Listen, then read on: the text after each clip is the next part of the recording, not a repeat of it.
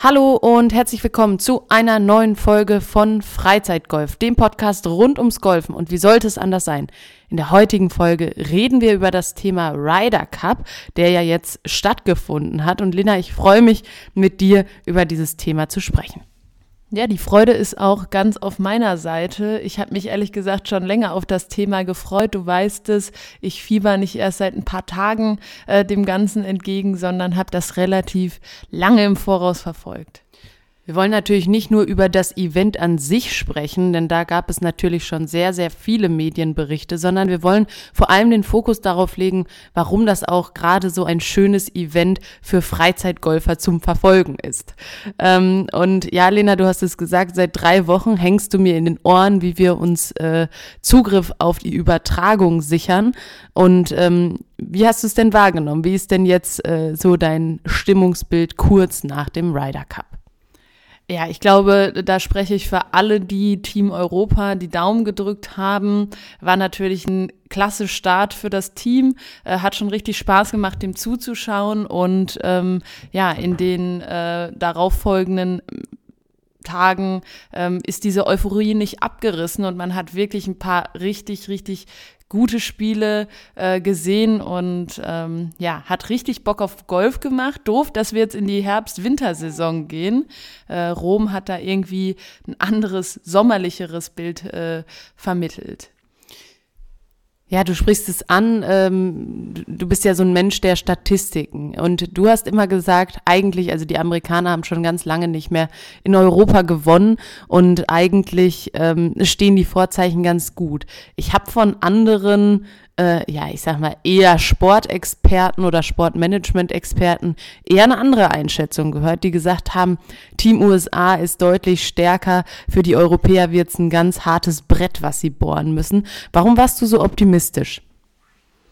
Naja, ich meine, dass auf beiden Seiten da wirklich hochkarätige Golfer mitgespielt haben, dürfte irgendwie allen klar sein. Ähm, ich hatte im Vorhinein das äh, Gefühl, dass das Team Europa einfach stärker zusammen ist. Also es ist ja ein absoluter Teampreis. Es geht um null Euro. Es geht einfach nur darum, quasi für Europa oder für Amerika oder USA äh, zu gewinnen. Und ähm, da spielt halt auch ganz viel der Team Spirit eine Rolle, ähm, dass man eben gut im Team funktioniert. Und da hatte ich ähm, beim Team USA manchmal zumindest nicht das Gefühl, dass das so gut geklappt hat. Europa war da für mich äh, deutlich, ja, souveräner, deutlich besser im Zusammenhalt. Und äh, ja, das ist bei Teamturnieren, kennen wir aus dem Fußball, kennen wir aus dem Handball ähm, oder jetzt auch bestes Beispiel Basketball, ähm, dass das eben der Team Spirit eine ganz entscheidende Rolle spielt.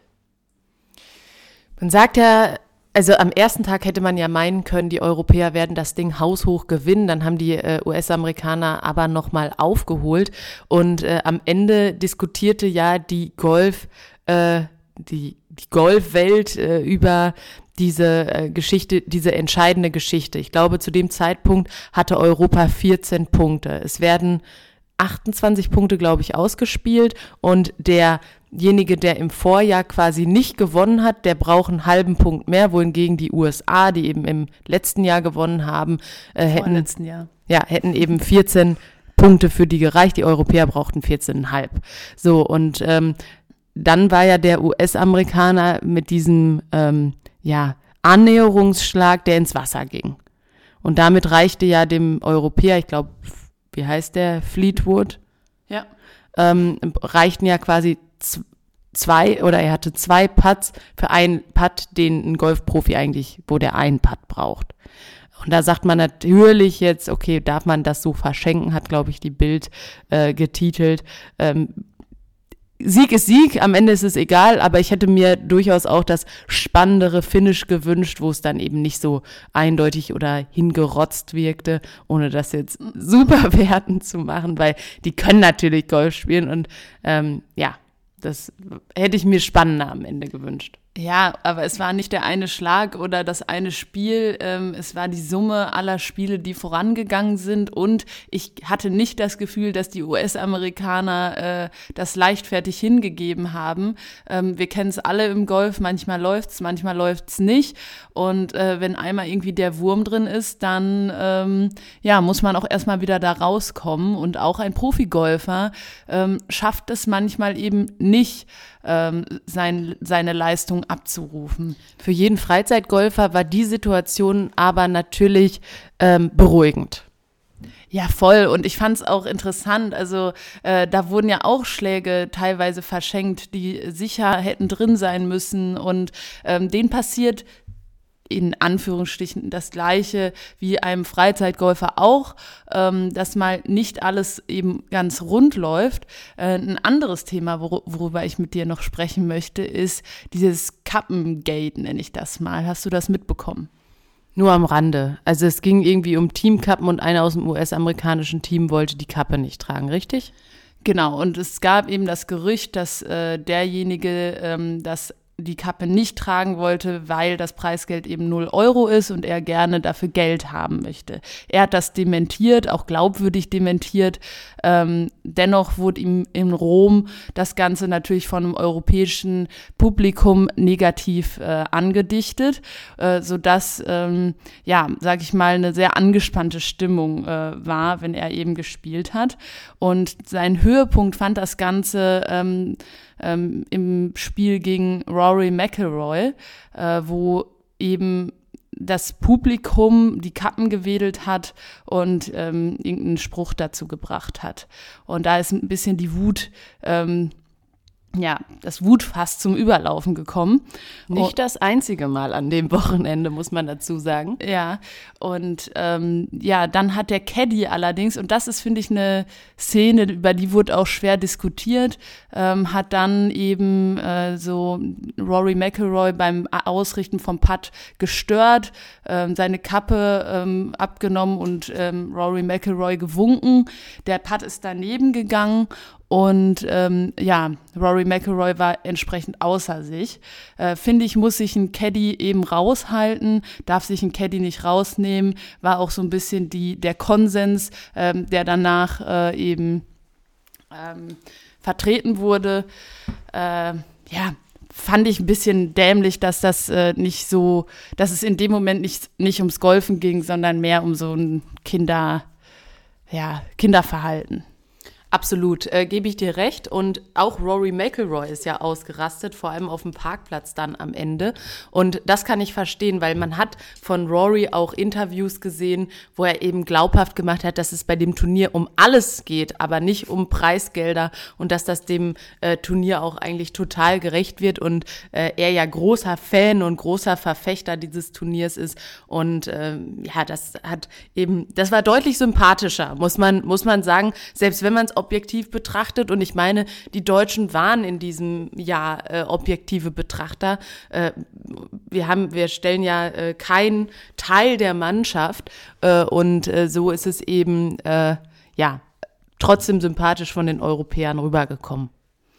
Absolut. Aber da sprichst du das nächste an, was äh, wir in Deutschland, glaube ich, einfach, äh, worauf wir sehnlichst warten, äh, dass der Ryder Cup oder auch äh, Solheim Cup äh, bei den Damen endlich eine deutsche Besetzung hat. Also, dass da zumindest ein Deutscher oder eine Deutsche äh, eben im Profi-Golf mitspielt. Ähm, das ist was, wo ich wirklich, ja, hoffe, dass es bald äh, der Fall sein wird, weil dann wird es natürlich auch noch mal viel, viel ähm, ja, nationaler, obwohl ich auch äh, dem Team Europa sehr gut die Daumen drücken konnte. Also gerade äh, die Skandinavier haben ja wirklich eine bahnbrechende äh, Runde gespielt, haben, glaube ich, in einem Abstand. super sympathisch. Ja, genau, haben in einem Abstand gewonnen, den es so noch nie gab und einfach mega sympathisch, auch wenn man auf Instagram schaut, ähm, so was die für Einblicke in ihr Training geben, da kann man schon sehen, wo der Fokuspunkt drauf sitzt und ähm, auch ähm, wie krass konsistent ein Spieler sein kann. Absolut. Und vom Abschlag bis zum Putt wirklich alles perfekt. Ähm, ich muss auch sagen, ich konnte mich mit den Europäern gut identifizieren. Die Diskussion ist ja aktueller denn je. Und es ist eben schön, dass Sport auch diese Brücke schlagen kann, dass man äh, sich Euro ja, als Europa vereint äh, einem Turnier stellt und ein Team stellt. Ähm, das finde ich äh, ja vom Golfen sehr, sehr fortschrittlich und äh, die Tradition zeigt einfach, äh, dass das gut funktioniert, dass auch da ein Team Spirit aufkommt und äh, dass man so auch Turniere gewinnen kann. Ähm, jetzt ist es so, der Ryder Cup äh, gewinnt seit Jahren an Zuschauern. Ähm, ich weiß gar nicht mittlerweile, wie viele das gucken. Ähm, es waren auf jeden Fall etliche. Ähm, Würdest du sagen, Lena, das hat auch Auswirkungen darauf, dass mehr Menschen Golf spielen? Ähm, ich hoffe das ehrlich gesagt. Ich hoffe, dass äh, das Turnier zeigt, ähm, äh, dass Golf eben nicht nur dieser steife Sport ist, für den ihn äh, viele, die keine Kontaktpunkte damit haben, halten. Und äh, das finde ich, hat man sehr, sehr gut bei dem Turnier gesehen. Ähm, sehr menschlich, sehr bodenständig alles. Ähm, wirklich, äh, es ging um die Sache, es ging um den Sport. Ähm, viele hatten dort Spaß, haben eine Party gefeiert, äh, aber auch, finde ich, sympathisch. Also nicht so eine ähm, ich nenne es jetzt mal Vollsuff-Absturzparty, sondern einfach äh, haben eine gute Zeit gehabt, äh, haben vielleicht auch mal äh, ein Bierchen getrunken, aber halt ähm, alles irgendwie in einem Rahmen, der super sympathisch ist.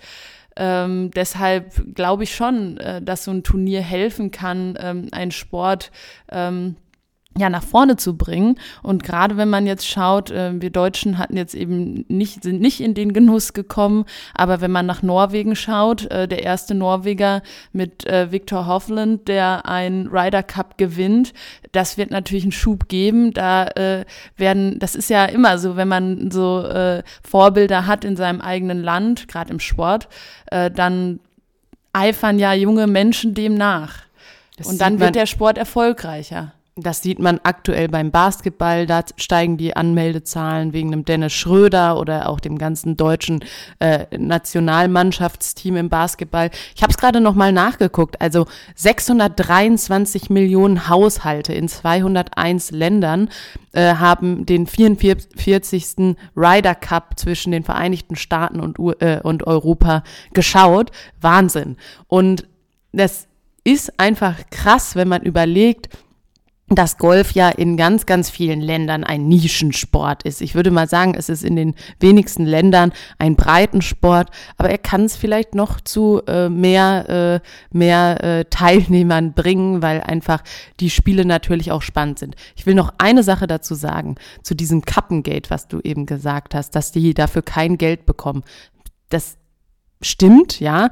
Wenn, wenn man aber 623 Millionen Menschen weltweit äh, erreicht, dann natürlich. ist das natürlich ein, äh, eine fantastische Plattform für Marken äh, und die genau diese Zielgruppe eben haben. Das heißt, alle, die im Team Europa und auch im Team USA gespielt haben, werden, natürlich haben die Gewinner immer ein bisschen mehr äh, ähm, ja, scheinen ein bisschen mehr ähm, nach außen, werden natürlich Werbeverträge bekommen, die werden Sponsoren bekommen, die werden davon nachhaltig profitieren und äh, dementsprechend ist es einfach auch für mich okay, dass es mal ein Turnier gibt, wo es keine Riesenpreisgelder gibt und ich hoffe, dass dieser Geist dann auch irgendwann zu den Olympischen Spielen übergeht, denn da geht es auch in allen Sportarten um das Olympiasieger werden. Und das ist für Sportler eigentlich über die Sportarten hinweg so viel wert. Und auch da muss man sagen, da sind die Golfer nicht unbedingt immer angereist. Und ich hoffe, dass sich das irgendwann auch ändern wird, weil da ist natürlich die Bühne und die Zuschauerkraft auch nochmal da. Absolut. Deshalb glaube ich auch nicht, äh, dass es da äh, primär ums Geld ging. Also ich kaufe dem US-Amerikaner das schon ab, dass er einfach sagt, hey, die Kappe hat nicht gepasst, deshalb habe ich keine getragen. Ja, ähm, völlig in Ordnung. Das ist auch völlig legitim. Ich würde auch keine Kappe tragen, die mir am Kopf drückt. Ähm, und ich glaube, wenn man auf dem Niveau diesen Sport betreibt, dann sind es auch die Kleinigkeiten, die eben entscheiden können, ähm, wo dann eben gesagt wird, hey, ich verzichte auf die Kappe, weil ähm, ja, sie einfach drückt oder nicht passt. An seiner Stelle würde ich jetzt eine eigene Kappenlinie rausbringen, die Golfkappe, die nicht drückt. Die man beim Ryder Cup tragen kann. genau. Ähm, ja, nee, das ist mir nur noch mal dazu eingefallen. Ähm, Absolut. Also ein, ein Viktor Hovland wird in jedem Fall finanziell davon profitieren, obwohl ähm, ich glaube, die Besetzung war so hochkarätig, also auch besonders im Team USA, ähm, die ich lehne mich jetzt nicht zu weit aus dem Fenster, wenn ich sage, die werden keine Geldprobleme haben. Nee, da sind andere, äh, denke ich, eher dran, äh, bevor es die trifft. Aber es war ein spannendes Wochenende. Wir konnten leider nicht jedes Match gucken, aber vor allem der erste Tag war einfach fesselnd, begeisternd und ich muss sagen, ich musste auch erstmal nachlesen, wie die Spiele funktionieren. Ich wusste das ehrlich gesagt gar nicht, wie viele verschiedene Spiele die spielen ähm, und wie das Ganze funktioniert und da musste man sich doch erst ein bisschen einfinden, aber dann war es super spannend. Absolut. Also ähm, und mir hat eben auch das Setting, ich habe es glaube ich eben schon mal gesagt, äh, super gefallen. Also ähm, ähm, ja Rom als europäischer äh, Austragsort äh, war wirklich eine gute Sache. Und äh, ich bin gespannt, ähm, nächstes Mal in Europa ist es ja in Irland und danach muss es noch festgelegt werden. In den USA sind die Plätze schon weiter im Voraus vergeben. Ähm, ich hoffe, dass äh, die europäischen äh, Golfplätze sich dort finden und äh, dass man vielleicht irgendwann auch mal vor Ort sich diesen Spirit aufsaugen kann. Das wäre wirklich schön. Ähm, ja, aber auch als Freizeitgolfer ähm, wirklich was, was einen irgendwie motiviert. Ähm, ja auch wieder, ähm, also gerade jetzt in unserer Situation, wo wir jetzt ähm, ein paar Wochen ähm, nicht gespielt haben, wieder konsistent ins Training zu gehen, äh, an den, auch an den kleinen Schrauben zu drehen. Äh, natürlich wird man nie auf dem Niveau spielen, wie es die Profis tun, ähm, aber man kann sein Spiel schon deutlich verbessern und ähm, ja, eben noch mehr Spaß an dem Sport äh, für sich dadurch finden. Das ist doch ein schönes Schlusswort zu unserer Folge zum Ryder Cup. Wirklich ein spannendes Wochenende mit tollen Spielern, mit tollen Spielen mit tollen Schlägen, mit vielen Sachen, die man lernen kann, mit vielen Dingen, die man sich abgucken kann. Und ähm, ja, ich bin froh, Lena, dass du seit drei Wochen so einen Druck gemacht hast äh, und wir doch auch einige äh, Spiele ähm, übertragen konnten, beziehungsweise uns anschauen konnten, ähm, sodass wir mal einen Eindruck von diesem Turnier bekommen haben. Und ähm, ja, es hat mich auch wieder weiter gehypt, äh, Golf zu spielen, zu schauen, sich damit zu beschäftigen beschäftigen, weil man einfach merkt, es ist ein tolles Thema. Ja, und nächstes äh, Mal, wenn die, wenn der Ryder Cup oder Solheim Cup stattfinden, dann machen wir auch eine Podcast-Folge über den Solheim Cup. Fällt mir gerade auf, ähm, sollten wir auch das, den Frau, ähm, ja, das das Frauengolf äh, unterstützen. Äh, auch da war es super spannend und auch da hat Team Europa gewonnen, trotz äh, großer Niederlage am ersten Tag. Also kann man sehen, da kann man auch noch mal ein Spiel drehen. Der erste Tag entscheidet nicht alles. Ähm, habt ihr die beiden Cups geguckt? Äh, wie habt ihr es wahrgenommen? Lasst, lasst es uns wissen. Schreibt uns bei Instagram oder per Mail. Wir freuen uns auf eure Nachrichten. Also bis zur nächsten Woche. Ciao. Ciao.